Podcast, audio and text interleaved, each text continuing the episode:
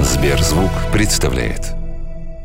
Оказывается, что и трек э, у меня взлетел благодаря налогам, взятых из казны, что мои клипы снимаются на государственные бюджеты. Понимаешь, ну не я зарабатываю и на это все трачу, а вот понимаешь, вот откуда-то я беру деньги, и кто-то меня спонсирует. Я в этот момент повернулась с этой газеты и говорю, ты мог мне хотя бы просто об этом сказать? Потому что иногда это так важно. У меня нет задачи захватить весь мир. Угу. У меня нет задачи стать number one in the world и типа, чтобы все там восхищались мной. Я спала под одеялом вот так, потому что я панически боялась, что я высуну руку, и кто-то меня уколет э, У меня наркотиками. было такое тоже. Только я боялась ходить по общественным местам и садиться в автобусе, что вдруг кто-то оставит иголку и типа... И ты сядешь на нее. Да. Себя. Стал думать, также возможно встать рядом с этим человеком. Быть человеком с Юлией Барановской. Всем привет! Это самое искреннее шоу в Сберзвуке «Быть человеком». И с вами я, Юлия Барановская. Мне кажется, наша сегодняшняя гостья как никогда была искрення на всю страну, когда заявила, зачем мне это солнце в Монако и зачем эта луна, когда есть твои глаза. Люся Чеботина. Привет, ну и представление, так мило. Но на самом деле мы э, стараемся и настаиваем на том, что мы действительно самые искренние, потому что за все время нашего разговора мы пытаемся говорить честно о том, что, может быть, не очень хочется вспоминать. Какие-то mm-hmm. даже свои детские поступки, за которые какое-то время было стыдно, а потом ты поняла, что этот поступок, наоборот, помог тебе сделать шаг вперед в твое светлое будущее. И знаешь, обычно все пытаются замалчивать об этом, но иногда это становится хорошим опытом для тех, кто тебя слушает, либо смотрит. Поэтому я очень надеюсь, что сегодня мы от тебя услышим такие, знаешь, рэперные точки, которые когда-то помогли тебе, а может быть, теперь помогут э, тем, кто тебя услышит. Это очень мило. Я, мне кажется, самый, в принципе, открытый и прямолинейный человек, и поэтому я, наоборот, только за то, чтобы говорить искренне. И ведь если не искренность, то тогда что? То есть ты хочешь сказать, что нет ни одной истории, которую ты как-то в себе скрыла, утаила, не призналась? Ты знаешь, э, я считаю, что человек, который сам себе признается в каких-то вещах и может об этом спокойно говорить, э, этот человек не болен. Болен тот, кто э, не осознает своих каких-то ошибок, каких-то своих неправильных решений и наверное, я из тех людей, которые со временем, там, даже мама не даст соврать, и там, не через какое-то время, а сразу могу признать то, что я не права. Вот, а поэтому... ты попросишь прощения? Я не то чтобы не умею просить прощения, просто я такой человек, что я пытаюсь это как-то по-другому выразить. Я начинаю, знаешь, там подлизываться в общении, сразу там, я говорю там сейчас про семью, mm. да, сразу так начинаю резко темы переводить, типа стараюсь там как-то позитивненько общаться, либо какие-то подарки могу сделать. Но вот я тот человек, который через силу просит прощения не потому, что я не хочу этого сделать, а потому что, наверное, меня в детстве как-то то ли общество не приучило, то ли просто не было таких ситуаций, и как-то, прося прощения, а, я чувствую себя очень-очень-очень слабой. Знаешь, пораженной, вот так вот, наверное, могу сказать. И поэтому я стараюсь как-то загладить свою вину максимально, но вот именно слова «прости» я говорю только близким. А почему ты чувствуешь себя слабой? Слабой быть страшно? Наверное, потому что так жизненные обстоятельства складывались, что мне на протяжении всей жизни, мне и моей семье приходилось показывать в основном только силу. И, наверное, это сколько для меня не страшное чувство, сколько непривычное чувствовать себя слабой. Интересно. Я просто тебе не могу не сказать. У меня один раз была история. Мы летели с отцом моих детей с какого-то очередного отдыха перед. Новым годом. И э, в самолетах выдают газеты все время да. читать. Вот э, выдали нам э, «Спорт-экспресс» газету. Это такая самая на тот момент была топовая газета спортивная. И, значит, на первой полосе огромное его интервью. И я такая взяла, значит, он спит в самолете рядом, а я читаю его интервью. Ну, смешно, да, как бы, ну, да. я, в принципе, могу все спросить. И вдруг, а это такое предновогоднее интервью, там не сколько про спорт, там еще и про жизнь, и про все. Вдруг я в интервью а, читаю вопрос, который ему задают. А ты когда-нибудь просишь прощения, если ты не прав? Я часто бываю неправ, говорит отец моих детей в этом интервью, но никогда не прошу прощения. Я в этот момент повернулась с этой газеты и говорю, ты мог мне хотя бы просто об этом сказать? Потому что иногда это так важно. Да, вот это вот загладить, как-то обойти, знаешь. Ну, просто мне в этот момент хотелось его задушить. Знаешь, я думаю, 6 лет на тот момент, я вот прям четко помню, я думаю, 6 лет. Я думала, что ты просто бессердечный, черствый человек, понимаешь? Нет, ну ты знаешь, считающий себя всегда правым. Я не считаю себя всегда правым. Вот в том-то и проблема. И я, как тебе сказала уже ранее, что человек, который а, по-настоящему здоров, он признает в себе это. И я как раз-таки в себе это признаю. В себе, и стара... тихонечко. Да. Не тихонечко. Я это и говорю своим близким и своим друзьям, что я учусь, я стараюсь, и они не дадут соврать, я стараюсь просить прощения, потому что это действительно очень важно. Но просто мне физически это тяжело бывает. Когда ты себя чувствуешь просто сначала супер э, гигантом, какой-то не знаю, огромной машиной, а потом, когда ты просишь прощения, ты превращаешься в маленького котенка под дождем. И вот это само чувство у меня вызывает какую-то такую в себе неуверенность. И, наверное, именно это меня раздражает, но я учусь просить прощения, и вроде бы у меня получается. А для тебя важно, чтобы перед тобой извинились? Вот именно словами? А вот, наверное, знаешь, э, как, как говорится, в своем глазу бревна не видишь.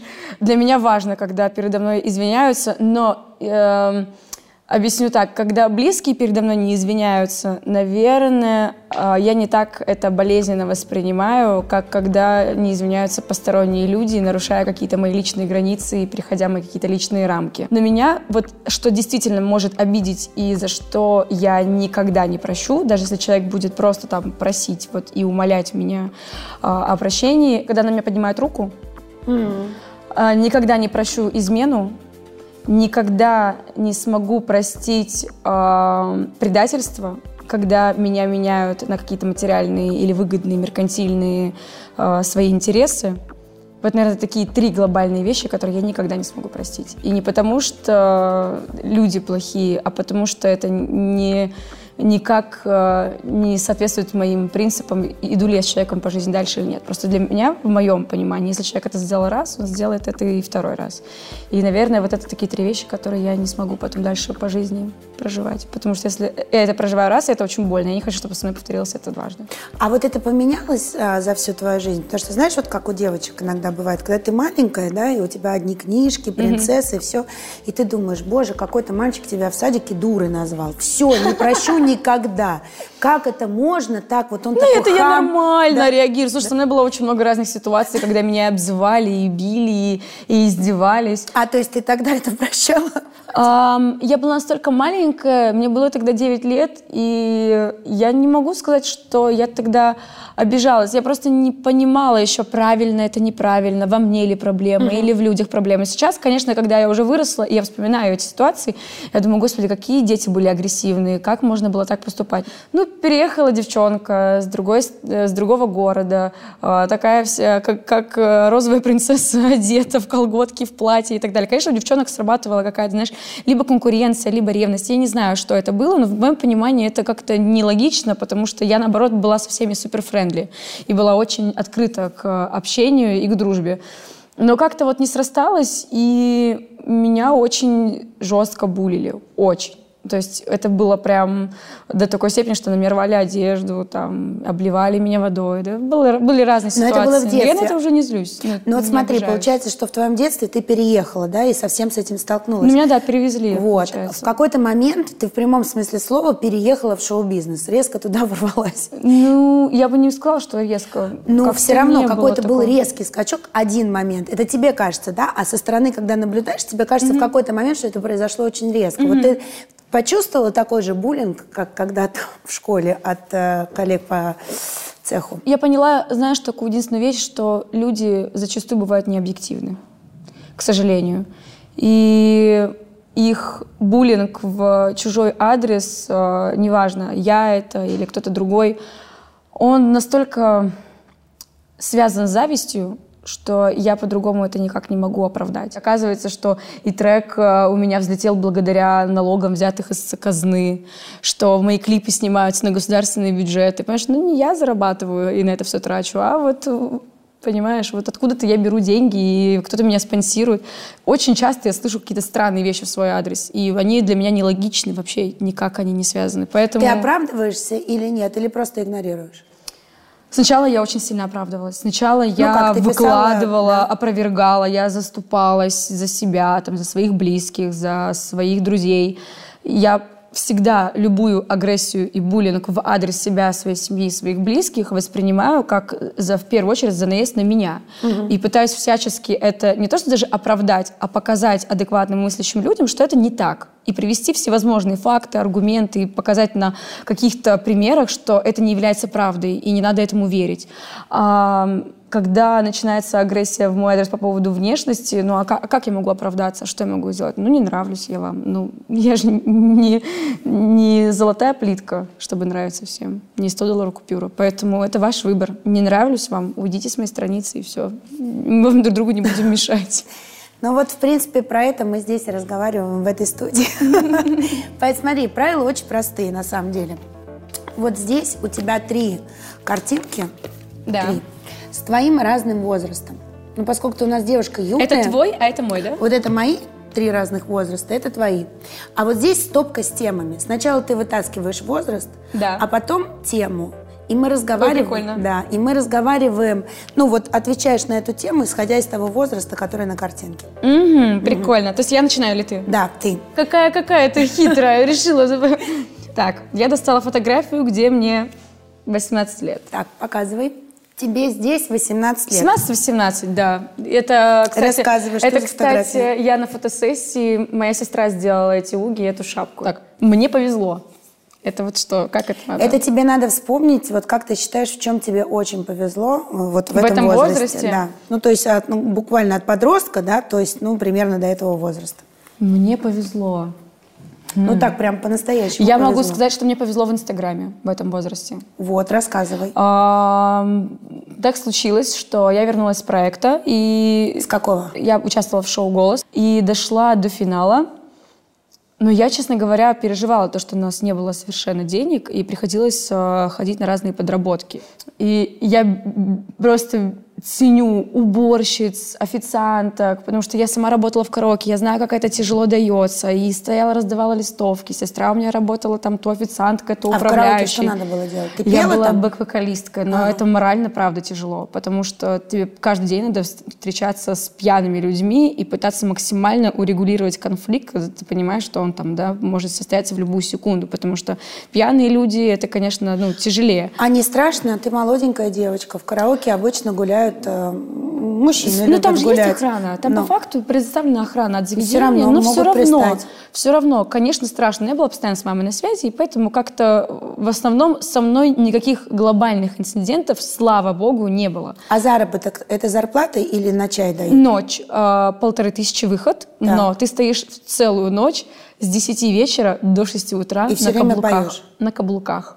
И это ужасно больно, потому что я уже просто начала покупать каблуки, знаешь, на платформе, чтобы хотя бы нога не находилась в положении э, подъема э, натянутого. Я очень люблю каблуки, это очень красиво, но я такое большое количество времени на них отстояла уже, и для меня это, правда, очень тяжело. И несмотря на то, что я танцевала раньше профессионально бале- балетом занималась, и это тоже тяжело, но вот если сравнивать а, репетицию в пуантах и стоять целую ночь на каблуках, я скажу, что стоять целую ночь на каблуках гораздо Сложнее, да? тяжелее, гораздо тяжелее.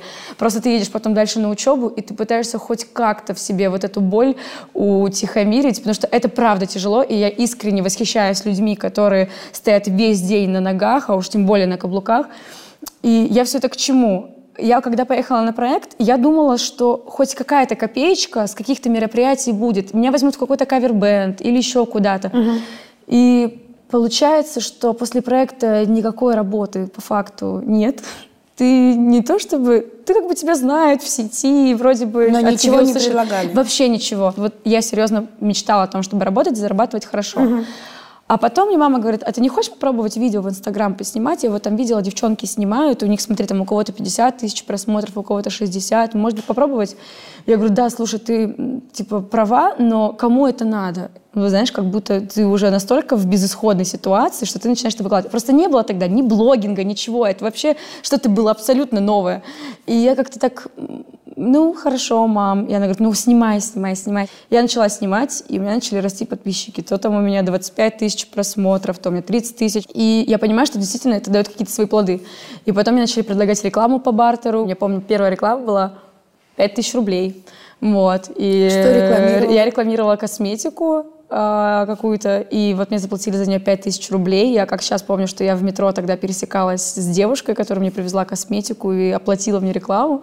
И я такая, ого, 5000 рублей! Это целых три дня в караоке. Это целый, вот, вот Да. я тебе о чем и говорю, что я просто была в шоке, что такое вообще бывает, что это реально. И вот кто думал, кто знал, что мама вот закинув такую вот удочку, какая классная идея снимать кавера. Но это тоже на самом деле тяжело. Многие думают, что блогером быть легко. Я могла один кавер 15-секундный снимать по 2-3 часа. И психовала от того, когда соседи сверлят, и ты такой, блин, брак по звуку. И ты ходишь, ждешь, пока не перестают сверлить, опять идешь играть. Вот. И как-то такими все постепенными шагами это начало все расти, расти, расти, расти. Потом уже контракты пошли. И вот кто знал, что все может пойти просто с 15-секундного ролика в Инстаграме. Поэтому Но, судя по твоему рассказу, сначала тебе очень повезло с мамой. Мне повезло а, с а мамой. потом уже с Инстаграмом. Мне потому повезло что с мама тебя мамой. туда за руку привела, правильно? Мне повезло с мамой, и мне повезло с тем, что ей пришла эта идея именно в тот момент, когда это только все зарождалось и начиналось, потому что сейчас, конечно, ребятам, которые пишут кавера, гораздо тяжелее, потому что э, рынок стал настолько богат, очень много талантов, это надо так, надо ярко выделиться, что-то придумать новое, чего еще нет. Поэтому тогда, конечно, мне в этом плане очень повезло. Ну и по-прежнему, я так понимаю, что мама все время вместе с тобой, да? Да, мы так до сих пор работаем. И куда она тебя еще направляет? Она меня направляет, на самом деле, на многие вещи. Как идейный вдохновитель э, подкидывает как, какие-то мне э, классные пути, либо слова, либо возможности. И даже чтобы ты понимала, там некоторые там строчки тоже мама пишет. Да ладно? Да, у меня есть такая песня Soulmate. Она пришла на кухню, я тогда сидела на кухне, пила кофе, и она говорит, классная фраза, скроет меня свои сторис. Мне так нравится. И я такая, блин, круто. И я начинаю, я начинаю писать песню, вот так вот родилась песня Soulmate, потому что мама пришла на кухню и сказала, что вот, я придумала такую прикольную фразу. И когда я действительно э, хочу сдаться, и у меня опускаются руки, она мне помогает выйти из этого состояния как можно быстрее и понять, что это просто какие-то минутные слабости, и надо просто их пройти. Получается, мама мой продюсер. Но без контракта. Без контракта. И со свободой, И твоей, со свободой, да. и без контракта, и еще и обнимает меня, и целует, и кофе мне сделает, и накормит. Короче, я считаю, самый лучший продюсер ever. Ну, в итоге, а, твоя тема, которая звучала «Мне повезло», началась с Инстаграма, но пришли мы к тому, что... Мне повезло с мамой. да. «Быть человеком» с Юлией Барановской. Так, ну что, дальше твоя очередь. Да, моя очередь. Это настоящее время. Ну, Ты совсем... такая здесь ход, я тебе хочу сказать. А, да ладно, серьезно, иногда бывает. Мне просто очень нравится, когда у девушек роскошная грива, и я так- Распущенные волосы. Мне, мне очень нравится, тебе очень идет. Ты прям вообще кошечка, Ну, кошечка. вот я становлюсь более просто мягкой. А, А тебе не нравится, когда ты мягкая? ну, не всегда. Ну, не знаю, не знаю. Мне кажется, что когда э, девушка мягкая, но с таким, э, с ноткой перчика, это очень даже круто. Но иногда, может быть, да, но ты же знаешь, ты, у тебя у самой броня, ты же это сказала. Ну да, но я стараюсь ее снимать сейчас. Это же классно, когда нас время заставляет смывать какие-то комплексы или какие-то страхи из детства. Это же круто. Рассказывай, какой там вопрос? Так, интуиция не подвела. Мне надо вспомнить историю, когда меня не подвела интуиция в этом возрасте. Что я хочу сказать? В этом возрасте интуиция меня уже не подводит. Раньше я очень себе не доверяла. Очень. Ну, то есть я абсолютно точно знала, как будет, что надо сделать, но я всегда думала, что, ну, это же я так думаю. Надо же еще пойти у всех спросить, на всякий случай. Вот. а, слава богу, это прекратилось. Потому что интуиция не подведет. Только при одном условии, если ты в себя веришь и себе сам доверяешь. А если ты все время думаешь, что кто-то умнее, кто-то лучше, кто-то правильнее подскажет, то ну, ничего хорошего в этом не будет. Но я к этому пришла с годами. Это не значит, что если бы мне в 20 лет кто-то это сказал, я бы этого человека услышала.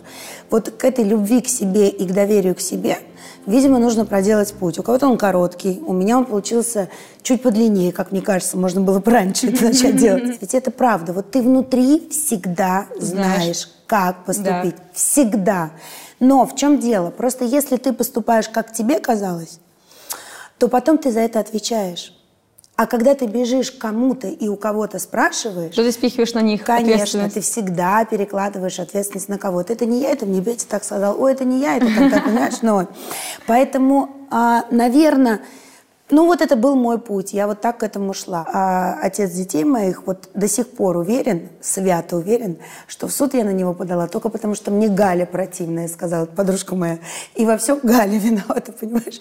И ну не объяснить человеку, что я это сделала, ну просто Потому что это ты- Потому что я так решение. решила, да. А, ну, как бы, не знаю, может, ему так легче меня оправдать, я не знаю. Ну, как бы, А, Слушай, ну... вот тебя подводила интуиция? Я интуитивно чувствую людей, я интуитивно чувствую ситуацию, я интуитивно знаю исход Но ты ситуации. себя слушаешь?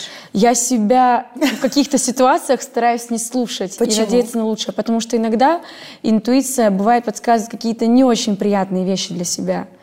А Но- ты пытаешься максимально оправдать и говорить, типа, нет. А вот с человеком было такое, что ты понимала, что ему нельзя Миллиард раз доверять? а, было такое. У меня были подружки, которых я интуитивно не принимала, но а, старалась себя убедить в том, что это просто какое-то мое предчувствие. А что они сделали? А, Предавали очень жестко. Ну, а что такое предательство для тебя? А, Когда на меня наговаривают то, чего я не делала.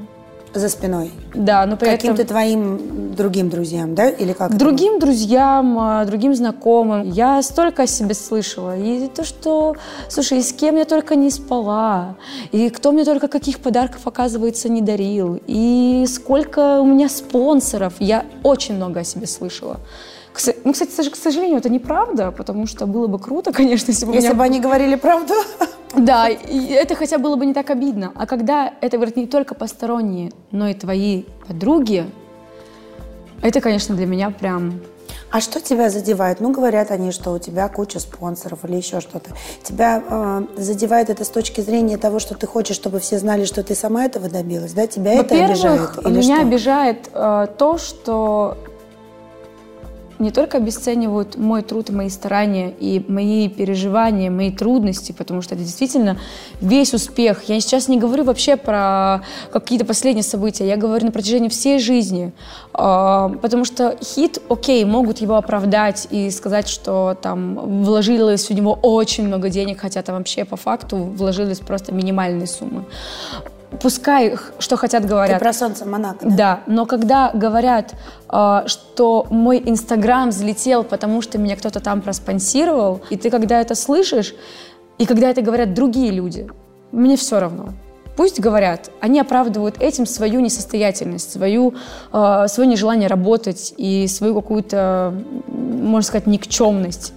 Но когда это говорят друзья, и которые сегодня с тобой спят в одной кровати, ходят в твоих вещах, ездят с тобой везде на, там, на мероприятия, ходят к тебе на день рождения, выставляют свои фотографии и говорят, ты моя подруга, и я с тобой там вообще там до конца, а потом ты узнаешь от них такие вещи и видишь не только, а, до тебя доходят не только слухи, но и ты видишь переписки, э, и ты спрашиваешь, а это правда? И тебе говорят, нет. Глядя в глаза. Да, для меня вот для меня вранье самое, наверное, глобально страшное. И если человек врет и не краснеет и считает, что это абсолютно адекватно пытаться принизить другого, я с этим очень долго не могла смириться, и для меня, конечно, это было странно. Когда Это мы какой-то очень близкий человек так с тобой ну, я поступил? дружила с ней 8, лет, получается, 8 лет. Мы были подружками, оставались друг у друга на ночевку. Я имею в виду, конечно, мы там спали в одной кровати, там менялись шмотками, как и все, в принципе, подружки. Это нормально было. Но ты знаешь, э, когда тебя предают, ты сразу начинаешь как закрываться, как ежик. Это о чем я тебе говорила ранее. Я больше не хочу быть этим ежиком и верить в предательство. Я хочу быть открытой, я хочу быть свободной, я хочу верить людям и доверять им, как в детстве. И я к этому сейчас постепенно прихожу. И, наверное, мне дается это зачастую нелегко, но я считаю, что плохих людей в жизни не бывает, просто с хорошими людьми случилось много бед. И я стараюсь закрывать уже глаза на те поступки, отпускать, прощать, но я для себя сделала выводы, что с этими людьми мне не по пути, но есть много других шикарных людей, с которыми мне точно по пути. Быть человеком с Юлией Барановской. Ну что, мы а, переходим ко второму этапу. Интересненько. Тяни возраст. Рассказывай. Сколько тебе Да, здесь лет? Мне здесь 8 лет. Это самый, наверное, тяжелый период для моей семьи. Для моей мамы в первую очередь это переезд из э, Петропавловска-Камчатского в Москву. Почему вы Это- переехали? Слушай, там была очень тяжелая история. Я не хочу не говорить ни о ком плохо, но родители разводились, разводились очень тяжело. А, Мы прятались в Москве. А, Папа не знал еще на тот момент, где мы в итоге находимся. И вот на мама устроила фотосессию. И вот такие вот мы были сладенькие пирожочки. Слушай, ну мама твоя молодец, потому Мама что несмотря на то, что, Да. я так понимаю, ситуация была очень тяжелая, Очень. откуда Я- я, знаешь, силы я, на я розовое без платье э, нашлись. преувеличений. Было очень тяжело, но А моя ты прямо это помнишь? Я помню все. Мне кажется, что я это помню гораздо лучше, чем то, что было вчера. Ну вот настолько это все сидит в моей памяти, что я стараюсь от этого избавляться. Это одна из таких вещей, от которых я стараюсь избавляться сейчас. Потому что ам, когда ты видишь э, слезы своей мамы и как она проживает очень тяжелый период своей жизни, а ты не можешь ей ничем помочь, и ты понимаешь, что ты для нее как обуза, но она пытается всячески тебя порадовать, несмотря на то, что нету денег, пытается тебя одеть, несмотря на то, что нет денег покормить. Я могу сказать, что мужественней и женственней одновременно моей мамы я не встречала никого. Насколько она смогла заменить нам отца в- во всех смыслах. И в обучении, и в воспитании. Она нас одевала, обувала. То есть мы всегда получали всевозможную заботу и обеспечение от мамы. Несмотря на то, что ей давалось это очень тяжело, и она, конечно, палилась перед нами, что ей это очень тяжело дается. А ты это тогда знала, что ей тяжело, или уже спустя годы поняла? Я же это видела все. Она же говорила нам об этом. А Это ей что она говорила? Ну, в двух словах, что ей не хотелось жить. Вот до такой степени. Вот просто было прям очень тяжело. И когда ты не можешь никак помочь, вот, наверное, это было моим таким... То есть тебе маленькой хотелось помочь защитить да, маму, мне да? хотелось с сестрой, у нас, мне кажется, мы рано пошли работать, потому что нам хотелось быстрее ей помочь. Просто сложились так обстоятельства, что пришлось сделать все с самого начала. Бывает такое. Вот когда все нужно делать с нуля. И моей маме пришлось этим заняться. И я просто помню, как мама моя делала ремонт, чтобы ты понимала, сама. Мы ей в этом помогали. Мы просто заехали в голые стены. Мама у меня грунтовала, заливала, устанавливала всевозможные там счетчики. Короче, блин, она Сама? делала просто... Ну, не как это называется. Как-то там закручивала эти проводочки. И просто я это помню, поэтому я не знаю, как это называется. А, клеила обои. Господи, моя мама чего только не делала. Реально, она все тянула на себе. И я понимаю, что э, это достойно уважения. Вот это тот период, когда наша с сестрой жизнь разделилась на до и после. Вот с этого момента четкий конец старой жизни в старом городе со старыми, с друзьями, родственниками. И вот с этого момента началась, собственно, новая жизнь. А есть желание с кем-то из них увидеться? Ой, слушай, так получилось, что мы снимали, когда клип с э, диджеем Смэшем, а вторым режиссером была моя одноклассница из Петропавловска. Вот прикинь. Но это было здесь. Да, это было здесь. А поехать туда, прогуляться там, где ты Я жила? боюсь туда ехать. Вот я не знаю. Блин, у меня просто такие классные воспоминания к Петропавловску. И когда Ты ты, ни разу там не маленький была? ребенок. Нет. Я, я, я настолько ярко это все и красочно помню, что я не хочу приехать и поменять это отношение. Мне кажется, что я вернусь на Камчатку. Я вот себе как-то ставила вот эту вот задачу, что когда я туда вернусь, я туда поеду либо с большим сольным концертом, либо с мужем, либо уже там с детьми.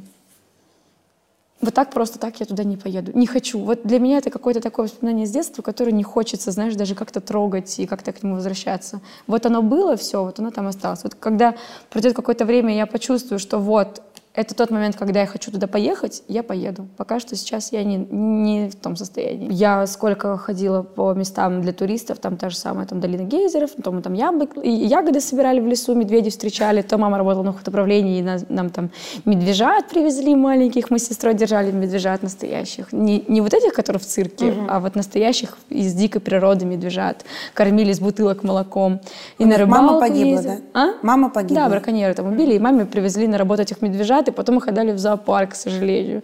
Вот. Но они такие маленькие, ну, мы их держали на руках, тискали. Еще главное, это так смешно, что мама обычно меня забирала со школы пораньше, если мы ехали к врачу куда-нибудь, либо к стоматологу. Ну, короче, какие-то такие вещи неприятные.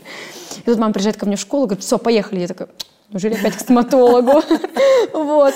Приезжаем к ней на работу, а там такие вот пушистики нас ждут. Какие мишки! У медведей быстро вырастают когти и зубы, и они очень быстро из этих пушистых комочков превращаются ну, в таких достаточно в, настоя... опасных. в настоящих опасных да, да. животных. Но там очень было много ситуаций, и уже мы были подкованы, как правильно идти в лес, там, что надо делать, если ты встречаешь медведя, то там мы собираем ягоду, резко все по машинам уезжаем, потому что там кто-то встретил медведя. Поэтому, конечно, да, на Камчатке красиво, но бывает местами небезопасно. Ну, я уверена. Дикая природа, она есть дикая природа. Тащи тему. Быть человеком с Юлией Барановской.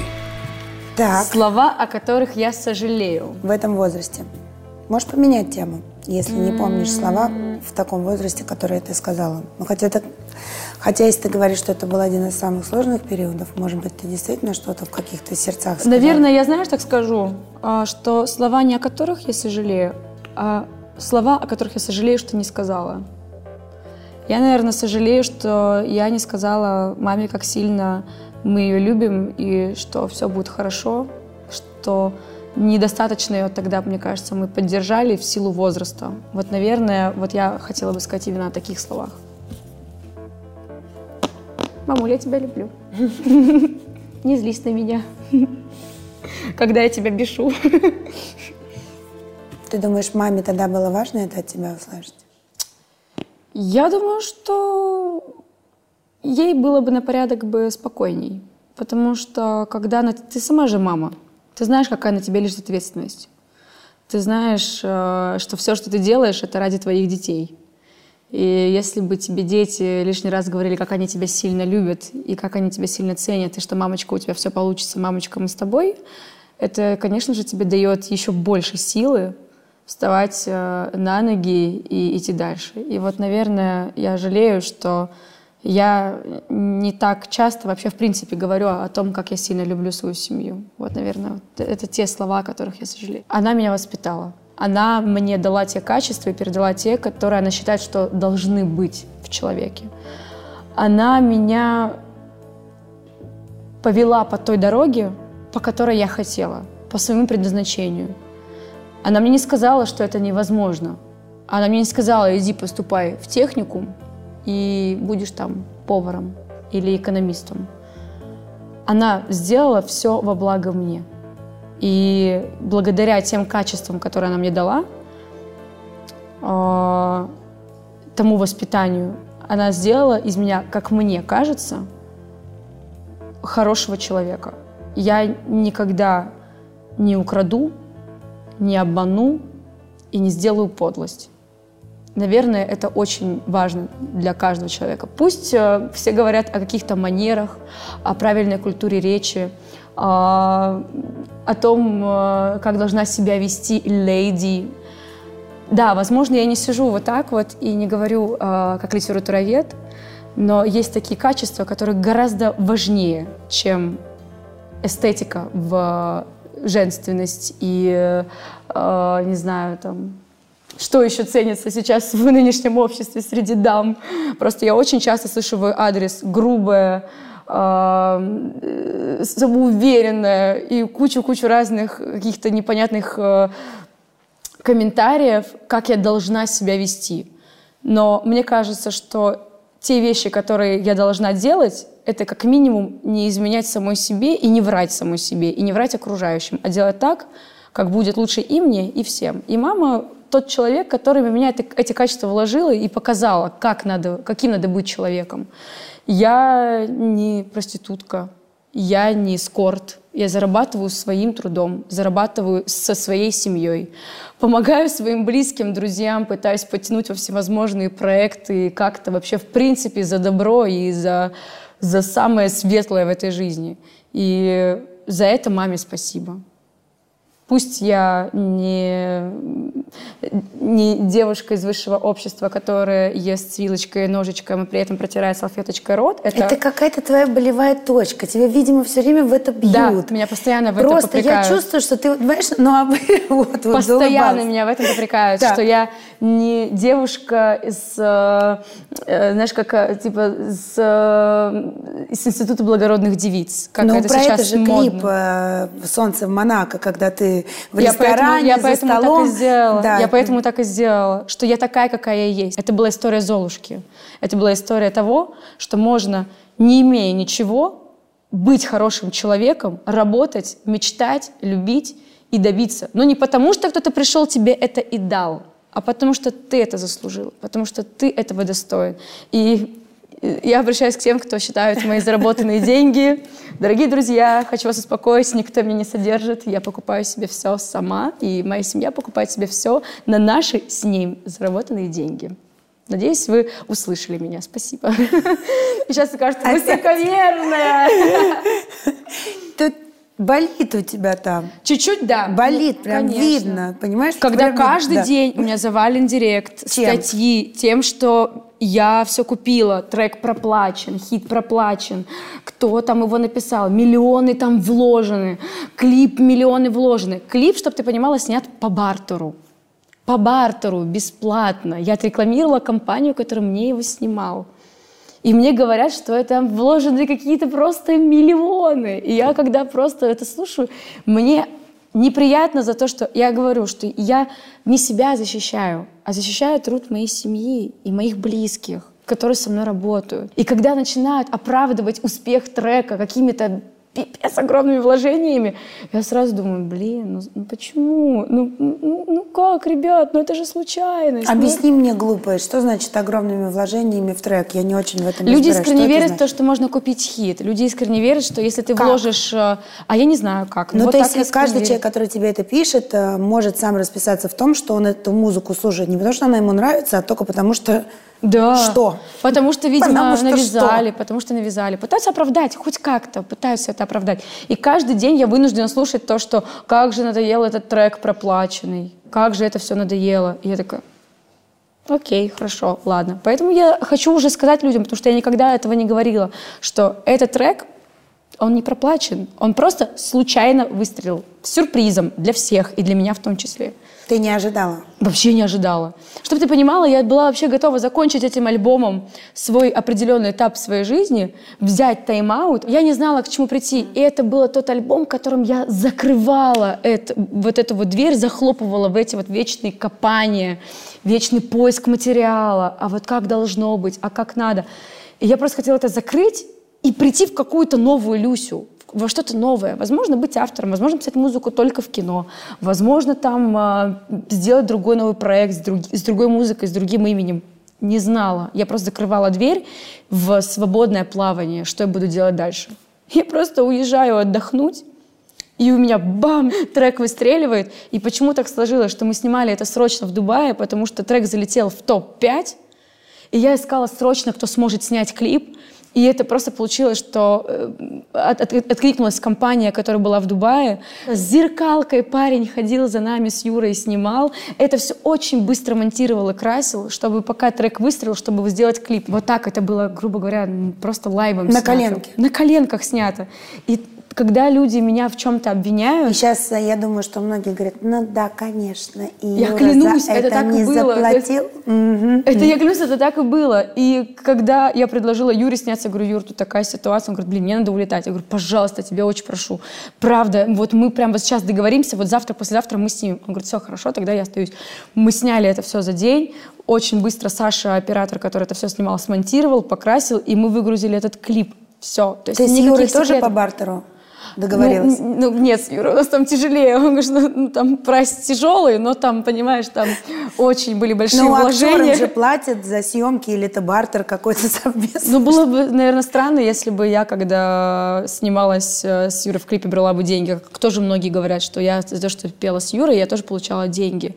И я такая, что? Зачем? Короче, ты хотела уйти, но твой трек взлетел э, в Сберзвуке, он моментально попал в, с- в топ 100, чтобы ты понимала, и не только Монако. Твой трек «Аэроэкспресс» влетел туда не менее стремительно. Я уж не знаю, может быть, ты опять решила уходить, но «Аэроэкспресс» Нет. ворвался просто в топ-100 моментально.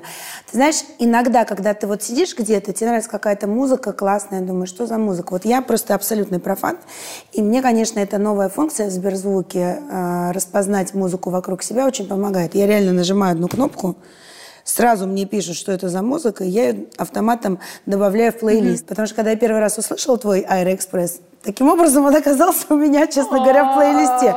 Но я даже не знаю, мне кажется, что он будет э, еще круче, чем Монако.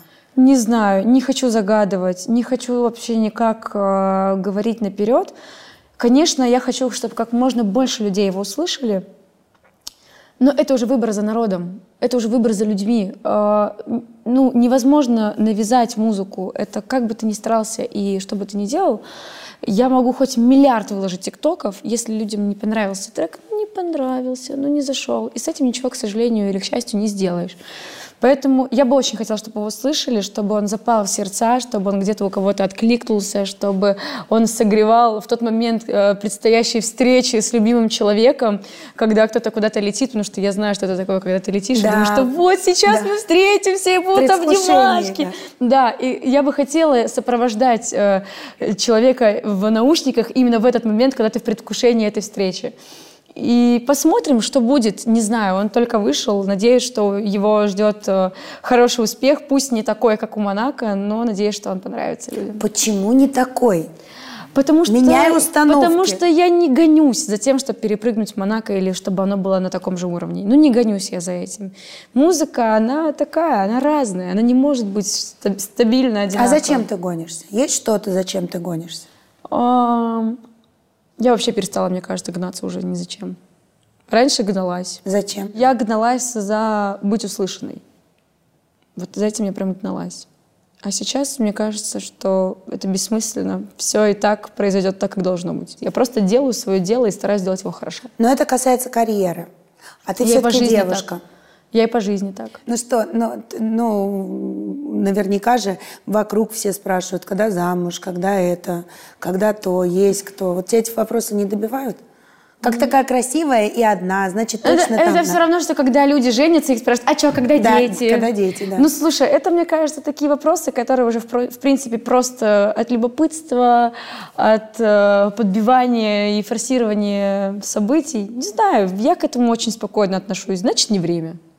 Значит, не сейчас замуж. А ты веришь в то, что в паре могут быть два сильных и успешных человека? Может, да? Факт. Мне кажется, что когда оба успешных человека друг друга любят, они радуются успехами друг друга. И у них нет никакой конкуренции, и они никак не могут друг другу мешать. А наоборот, могут только помогать друг другу дости- достигать каких-то огромных успехов. Например, когда меня окружают э, мои близкие и заряжают меня позитивными эмоциями, меня это очень сильно мотивирует, и меня это очень сильно вдохновляет. Поэтому я только за, чтобы были в паре оба успешных и самодостаточных человека. Ну а вот то количество времени, которое ты не сможешь проводить со своим мужчиной, не думаешь, что он в какой-то момент, ну если это уже будут прям серьезные отношения, он скажет, «Пс, жены дома нет. Ну, мы живем в прогрессивном обществе. Я думаю, что нет э, никакой проблемы поехать вместе на гастроли или... Ему с тобой. А чем, в чем А у него бизнес.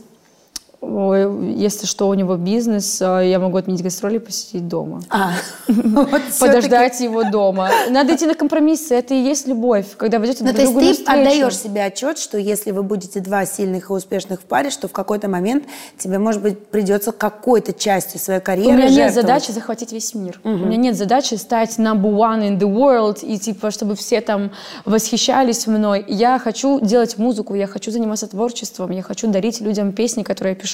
А как оно уже пойдет дальше, ну, это знает только вот Всевышний, Вселенная, и я могу только догадываться, что может быть со мной завтра, там, послезавтра или там через годы. Очень много пар, которые совмещают прекрасно и бизнес, и творчество. И когда девушка успешная певица, и мужчина успешный бизнесмен.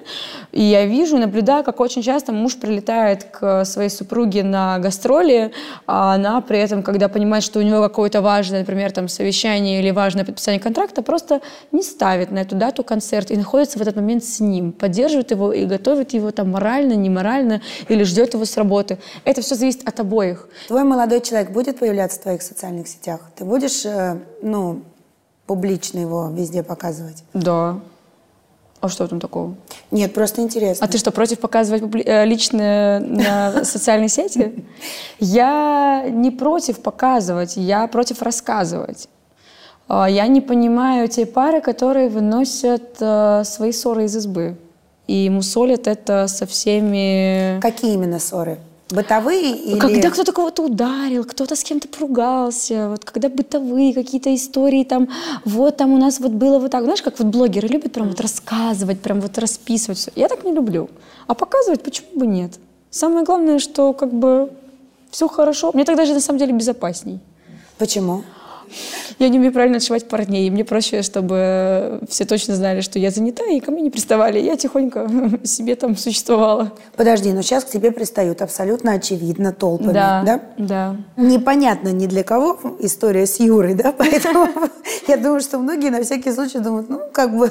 Нет, ну вот отчаянные, да, могут э, там проявлять знаки внимания, и причем делают это достаточно как-то иногда даже странно, и там приглашают куда-то там сходить в кино, и я так типа, окей, хорошо, типа, давай, иди, но без меня.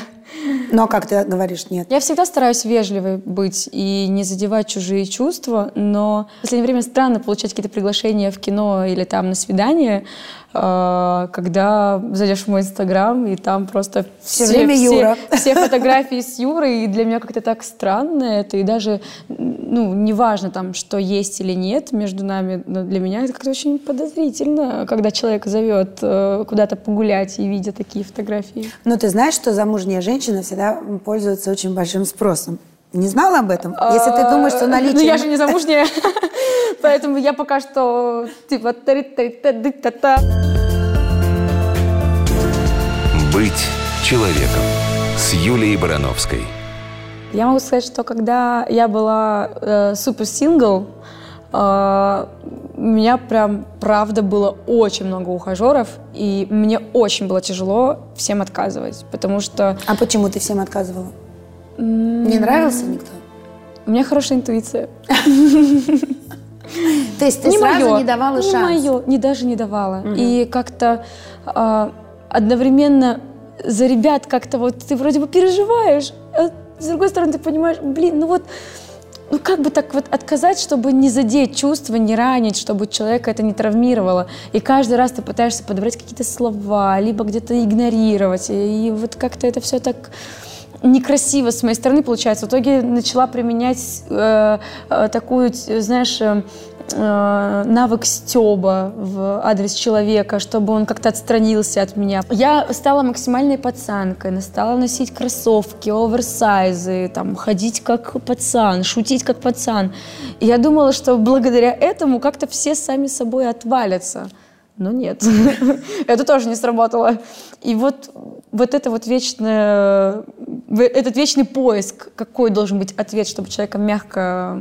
Мне кажется, он должен быть честный. Нет, и все. Ну, честный, но вот ты же равно переживаешь за чувства и эмоции другого человека.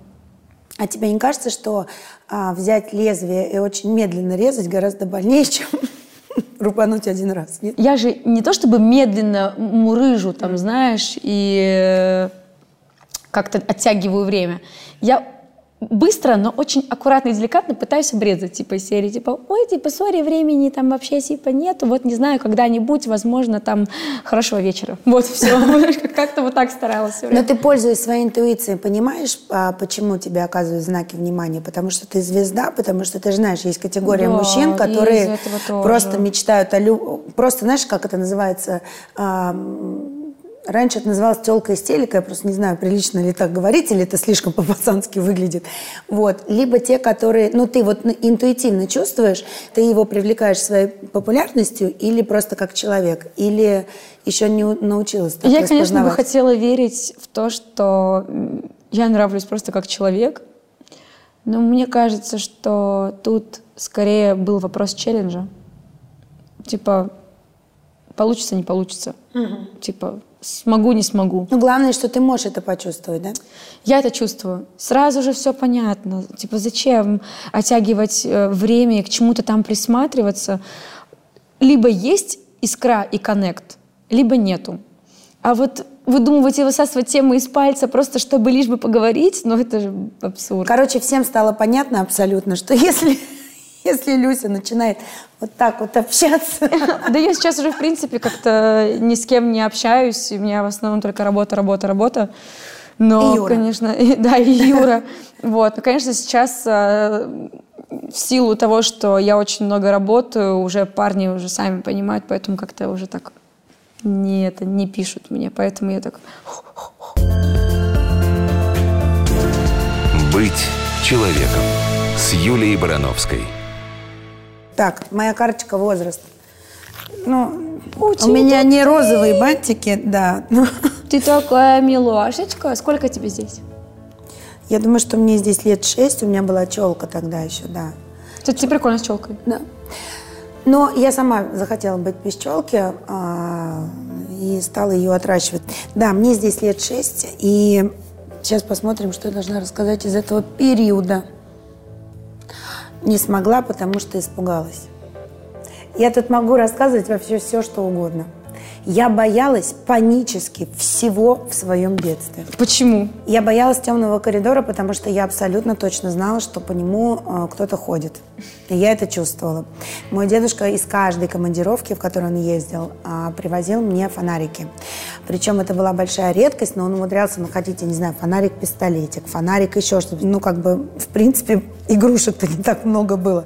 А он еще умудрялся это как-то все разыскивать, находить. Я реально не могла пройти, при том, что это коммунальная квартира, это очень маленький коридор, короткий. Mm-hmm. Я не могла пройти из одной комнаты в другую при выключенном свете. Я боялась всего. Посмотрев фильм с Цоем «Игла», я вот не скажу тебе вообще про все, что там было в этом фильме, не вспомню, сюжет слишком маленько его смотрел. В 88 году он вышел, ну 8-9 лет, да, ну то есть при...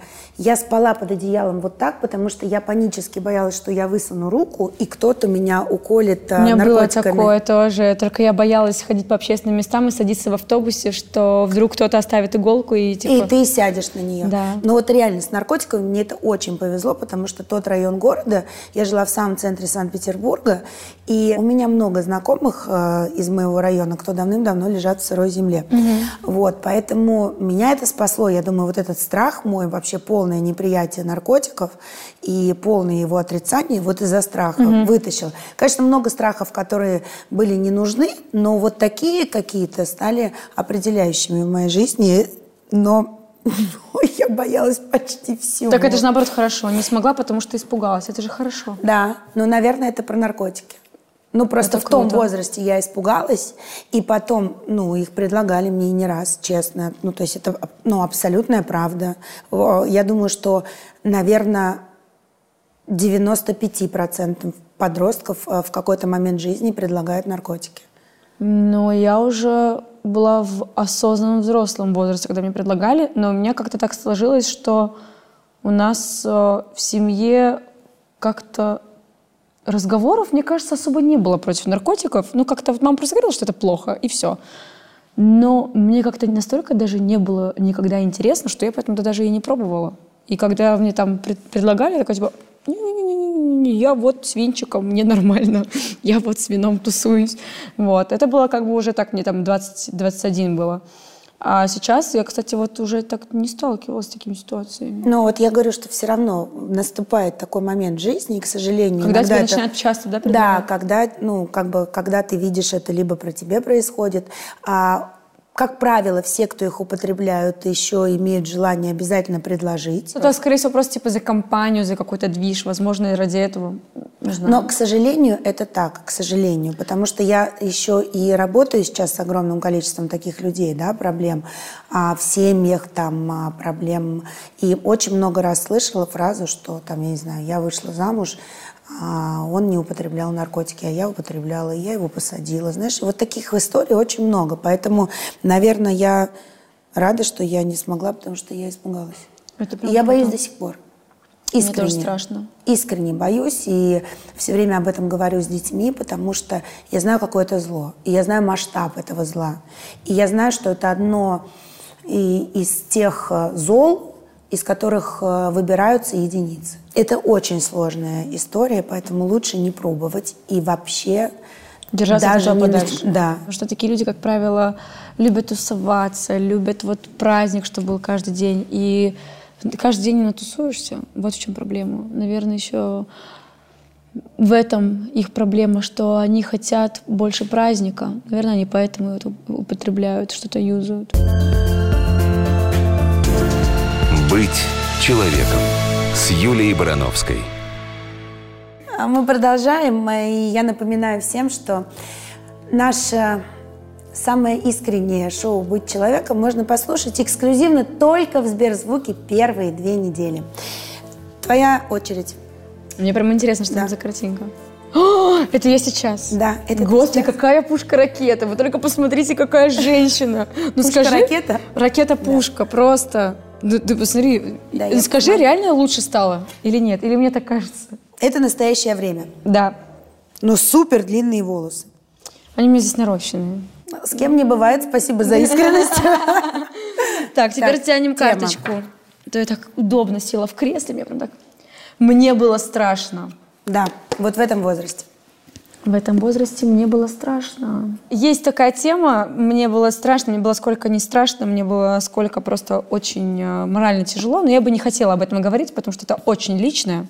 Я бы хотела взять другую тему. Мгм. Ой, тебя прям зацепило, ты прям да, Да. занервничала. Самое ужасное свидание. Самое ужасное свидание. Так, в принципе, я тот человек, который не ходит по свиданиям. И не особо-то и ходила. Но... Это очень серьезно, я не хотела бы об этом рассказывать. Следующая тема, да. Слушай, я не могу вспомнить свое самое ужасное свидание, Ну, в потому что у меня, в принципе, все мои свидания, которые у меня были, они какие-то были странные. Наверное, поэтому не было никакого продолжения. Ну, какие они были? Ну, вот В бывает... клипе у тебя очень красивое свидание. Ну, потому что в клипе у меня человек, который, извините, который прям супер-пупер не придраться, извините, пожалуйста. А мы же говорим про эти, про других. Э, Было такое, что человек э, узнал мой номер, позвонил мне, представился доставкой. Так. И я сказала, где ожидать, но я еще не успела созвониться с рекламным агентством, потому что я подумала, что это какая-то продукция от рекламы идет. Я просто сказала, я очень торопилась, я говорю, да-да-да, говорю, там, приезжайте на адрес, и, и я говорю, там, буду э, уже под вечер, типа, я заберу. Да, окей. Естественно, я не приехала к тому времени, которому я назначала, потому что у меня было еще куча дел, потому что я думала, что это доставка, человек оставит у консьержа, и я это заберу вечером. Меня он прождал весь день. Я приехала домой, и я говорю, здравствуйте, вы доставка? Он такой, ну да, но я немного не доставка, я хотела бы познакомиться. И я такая, что? Типа, это сейчас реальность? Он сидел с цветами, с клубникой, и, типа, хотел вот так вот со мной познакомиться. У Не страшно тебе было? мне было страшно. Мне было, мне было страшно, неприятно, обидно. Втор- Просто вторглись в мое личное пространство, в мою личную жизнь, не спросив вообще, хочу я, не хочу. И для меня, конечно, вот это, наверное, было одно из самых таких ужасных свиданий, когда я вот, ну, я не терплю, когда влазят в мое личное пространство. Я уважаю всегда личную жизнь других людей, посторонних, там, да, знакомых, там, друзей, и никогда не люблю навязываться, никогда не люблю а, как-то вот, знаешь, я люблю сюрпризы, но я люблю сюрпризы от тех людей, кого я ценю и люблю. А делать сюрпризы кому-то постороннему и, возможно, быть обузой я бы не очень хотела. И, не- и не, не люблю, когда это происходит в мой адрес. И вот я так прихожу, он тут сидит, и как бы все, конечно, мило, человек с цветами, он как бы вроде бы как с хорошими такими намерениями, но для меня это было таким прям Ну, типа, разрешения же не спросил. Ну, Сам а, все я- сделал. Да, да, типа, а то есть как будто... А как вы разошлись с ним? Я сказала, это, конечно, очень мило, спасибо большое, говорю, цветы, говорю, оставьте себе, это тоже оставьте себе, говорю, и больше, говорю, так никогда, говорю, и ни с кем не делайте, всего вам хорошего. Он мне впихнул эти цветы, и там лежала записка с приглашением э, на спектакль, на ледовое шоу. Я прочитала, улыбнулась, причем я еще показывала, Он когда... я- фигурист, что ли, какой-то? я, не- я не знаю, ну как-то, видимо, связано со спортом, может быть, может, он какой-то там, я не знаю, без понятия, кто это. Я, я не знаю, кто это, потому что я его записала даже в номере как доставка. Вот. И он потом написал мне на WhatsApp, извинился за такое э, врасплох. Я говорю, ничего страшного, говорю, надеюсь, у вас больше таких ситуаций в жизни с другими девушками не будет. И вот с этого момента он там что-то еще мне писал, но я уже не Представляешь, а кто-то подумал бы, боже, как это романтично, все же по-разному, а ты парня Вот, напугала. я говорю, я просто другой человек. Для меня вот эта ситуация была неприемлема, потому что я очень уважаю чужое пространство, чужую личную жизнь, а, не люблю вторгаться в нее. Поэтому вот, наверное, я скажу, что это самое такое было, если это можно было назвать свиданием, потому что это было 10, наверное, минут или 5 минут. Но встреча была вот именно неожиданно неприятной, потому что а, меня задело, что не уважают мое, мое мнение, мое время и мои ощущения, мои чувства. А самое уж тогда супер красивое свидание было? Ну все. Слушай, нет, на самом деле э, я не тот человек, который ценит там лепестки роз, там вот это вот все, вот это вот. Это, конечно, все прикольно, но вот для меня момент неожиданности гораздо клевее. А, один из таких вот моментов, помнишь, когда мы с тобой встречались на радио, и я тогда поехала кушать? Да. Э, Знаешь, мы приходим в ресторан, а там все в шарах, все красиво. Я могу Торт. сказать, с кем мы были Да. на радио, да? С Юрой. Да. Все так красиво, цветы. Я такая, «Будь, вот сам факт неожиданности. Вот. Но Хотя причем отчетливо это помню, когда Юра просто сказал, вот ты сейчас что делаешь? Ты сказала, вроде ничего. Ну, поехали куда-нибудь поужинать. Мне прям вспомнила сейчас ты это. да, да. Я такая, да можно поехать куда-то покушать? Ну все, типа, давай, поедем покушаем. Я, я в полной уверенности, что мы едем в наше место, где мы постоянно там сидим. Что мы там просто приедем поужинать, поболтать там и так далее. Просто приезжаю, там так красиво. Я такая, В этот момент женщины делятся на две категории. Есть те, которые собирают все шарики и говорят и требуют их отвезти домой, цветы, шарики, знаешь. Ну, ты знаешь, вот Юра из тех людей, которые сам все предлагает. И как-то даже если бы... Хотя я всегда говорю то, что я думаю, но если бы я хотела, и мне было бы неудобно попросить, а, он как-то вот инициативу всегда берет на себя, прям по-мужски, потому что он такой, так, тебе шарики куда везти? Я такая, А ты поползала, сама собирала, да? настолько он э, чувствует э, меня и чувствует какие-то мои э, возможные желания, что он, знаешь, так типа закидывает, типа так, ну, я говорю, блин, да их так много, как их сейчас там вести? Он говорит, ничего страшного, сейчас все сделаем. Я такая, Ну и хорошо, что самых ужасных свиданий у тебя гораздо меньше, чем счастливых. Да. очень важно. Это точно. Да, да, да. Так, последняя карточка – это, ну, период где-то, да я с моим сыном старшим. это ты? Да, я даже помню, где это было. Это было на скачках в Лондоне, можно на посмотреть? Королевских. Не самая удачная фотография, фотография папараццами сделана. А- ну, кто-то снимал просто издалека. Ты здесь как-то на какую-то актрису похожа, Да, голливудскую. Дженнифер Анистон говорили. Да. Ко мне в Лондоне подходили, автографы брали. Серьезно? Да. Ты так изменилась. А, да. Но я не делала пластических операций. Ни Нет, одной. ты прям похорошела. Но это был не очень простой период в Лондоне. Мы только переехали, все тяжело там давалось. Там Ты прям что-то. девочка, девочка маленькая. Ну, потом всё Сколько тебе здесь лет? Сколько лет? Если Артему столько, ну, где-то лет 28. Вот так. Прям девчонка. Я бы сказала 22. А сейчас, в смысле, Сейчас ты красивая, молодая, завидная невеста. мне поступило странное предложение в том возрасте. Ну, чуть постарше, наверное. Я еще жила в Лондоне, это было очень смешно. Андрей же без конца снимали кто-то, Да. да? И без конца приезжали какие-то продюсеры, и каждый из них, каждый мне говорил, почему ты, почему ты не на телеке? Ну, потому что я жена. Точка. Это не, не обсуждалось. Вот. И одна, как, какой-то то ли период такой был, я не помню, что.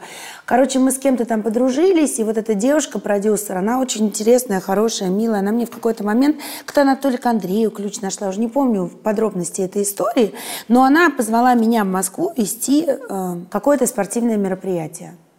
А, ну, не само мероприятие, а потом как бы автопати, награждение, вот это вот все. Я прилетела в Москву, значит, я жена лучшего футболиста России, я живу в Лондоне, у меня все прекрасно. После этого, значит, когда я закончила, отвела все это, я села за столик, а улетать мне было на следующий день. Короче, и мужчины, которые были на этом мероприятии, это было серьезное спортивное мероприятие, один из них, короче, через час он мне говорил, Завтра летим в Милан. Самолет я заказал. Кар, все, покупай все, что хочешь. Вот все, понимаешь? Я долго сидела и не знала, как ему просто сказать. Мне почему-то стало стыдно, что я замужем. Думаю, как-то он столько всего обещает. Нет, не надо было. Я могла сама ему заказать самолет и, сама, и его отвезти в Милан. Милан на шопинг.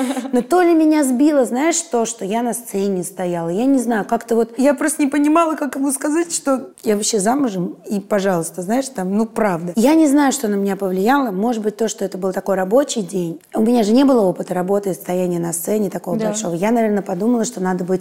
Потому что в обычной жизни бы, в другой ситуации, я бы ну, я вообще никогда за словом в карман не лезла, понимаешь? Но я терпеливо очень долго слушала, какую райскую жизнь мне обещают. Но я смолчала, как-то вежливо от него отделалась, даже а, а, телефон не дала, ну, не знаю. Но мне рассказали, что потом ему на утро, когда ему рассказали, кого он звал в Милан, для кого он самолет заказал, и вот это все. И он так, ну, в какой-то момент сам улыбнулся. Ну, видимо, все. Других странных предложений я не помню. У меня тот период жизни был такой достаточно ровный, семейный, хороший, спокойный. Но, слава богу, потом я поняла, что неважно, где ты находишься, на работе или не на работе, ну, пристойных предложений в твоей жизни быть не должно. Ну, как бы, если они тебе кажутся на тот момент непристойными, надо сразу о них говорить. Я не могу вспомнить какие-то непристойные. У меня были непристойные какие-то предложения, но я обычно угорала. Странные. Ну, или ну, странные. Странные, стра- странные. У меня было такое, что мне странно предлагал встречаться один э, молодой человек. Угу. Но это было какое-то такое предложение, типа серии «давай с мной встречаться, я за три дня тебе покажу, что я, типа, самый лучший, и я покажу, чего хочешь ты». За три дня он да, тебе я говорю, что мне нужно первый день шопинг в ЦУМе, Второй день мне нужна машина или квартира, а третий день мне нужна яхта или самолет, но я еще не придумала. Он сказал, что он все сделает. Я говорю, ты угораешь? Я говорю, вот дверь, машинку хлоп и до свидания. Но он меня заблокировал после этого странно, не знаю почему. Мне кажется, ему не понравилось мое предложение. Ему точно не хватило либо на яхту, либо на самолет. Мне тоже так кажется. Поэтому, вот. ну, ну, слушай, я, конечно, не могу ему... Либо сделать тебя виноватой. Я, конечно, пока что не могу обеспечить э, в ответ на странное предложение там яхту или самолет, но я тоже такой человек, что за словом в карман не полезу. Это было не на сцене. Я думаю, что на сцене я бы растерялась бы так же, как mm. и ты. Потому что вот, когда люди смотрят окружающие, я уже начинаю как-то вот стесняться. А когда это был один на один, я просто я разгоняла эту шутку максимально. Ну, короче, просто поуграла над этой ситуацией. Для меня это было настолько странно, что можно вообще прийти с таким предложением. Ну, я спускаю это на очень сильную влюбленность, и когда человек влюблен, он сам не знает, что он говорит. Ну да, зачастую так и бывает. А потом mm-hmm. не понимаешь, что с тобой происходило. Быть человеком с Юлией Барановской. Быть человеком. Что такое, по мнению Лиси Чеботиной? Быть человеком – это отдавать, отдавать э, эмоции, отдавать э, то, что ты заработал, отдавать э, то, что ты в себя впитываешь. Это отдавать людям. Вот, вот что, для меня быть человеком. Надо отдавать. Потому что брать – это это не по законам Вселенной, как мне кажется, что когда мы отдаем, мы более настоящие, чем же, когда, ежели когда мы берем. Ну, а ты не думаешь, что это когда-то может кончиться? Ведь невозможно все время что-то отдавать. Нужно же и себя чем-то наполнять. Ну, надо себя, конечно, наполнять. Поэтому, если мы будем все отдавать, и уже и брать не так страшно. То есть главное, чтобы все-таки все вокруг жили по такому же принципу, правильно? Ну, я надеюсь, что к этому все придут, потому что зачастую, конечно, встречается такое, что люди только берут. Ты таких сразу вычеркиваешь? Я в этом не вижу ничего плохого. Просто у каждого своя, а, у каждого своя политика, у каждого свои э, ценности в жизни и понимание этого мира. Моя политика такая, что я, я вот, наверное, в первую очередь отдаю эмоционально очень сильно. Очень много отдаю. И, конечно, я питаюсь, возможно, не от людей, а от других каких-то ситуаций, от фильмов, там, от такого, от музыки. Вот. Но я люблю отдавать больше, чем принимать. Я думаю, что все наши зрители и слушатели сегодня это почувствовали. Люся Чеботина максимально отдала всю свою искренность, которая у нее была. Ну, ну, ну, слушай, я бы многое бы еще рассказала бы больше, но мне кажется, меня мама потом убьет за это. Ну, а, чуть-чуть искренности она оставила, чтобы мама ее не сильно ругала. Смотрите нас и слушайте в Сберзвуке.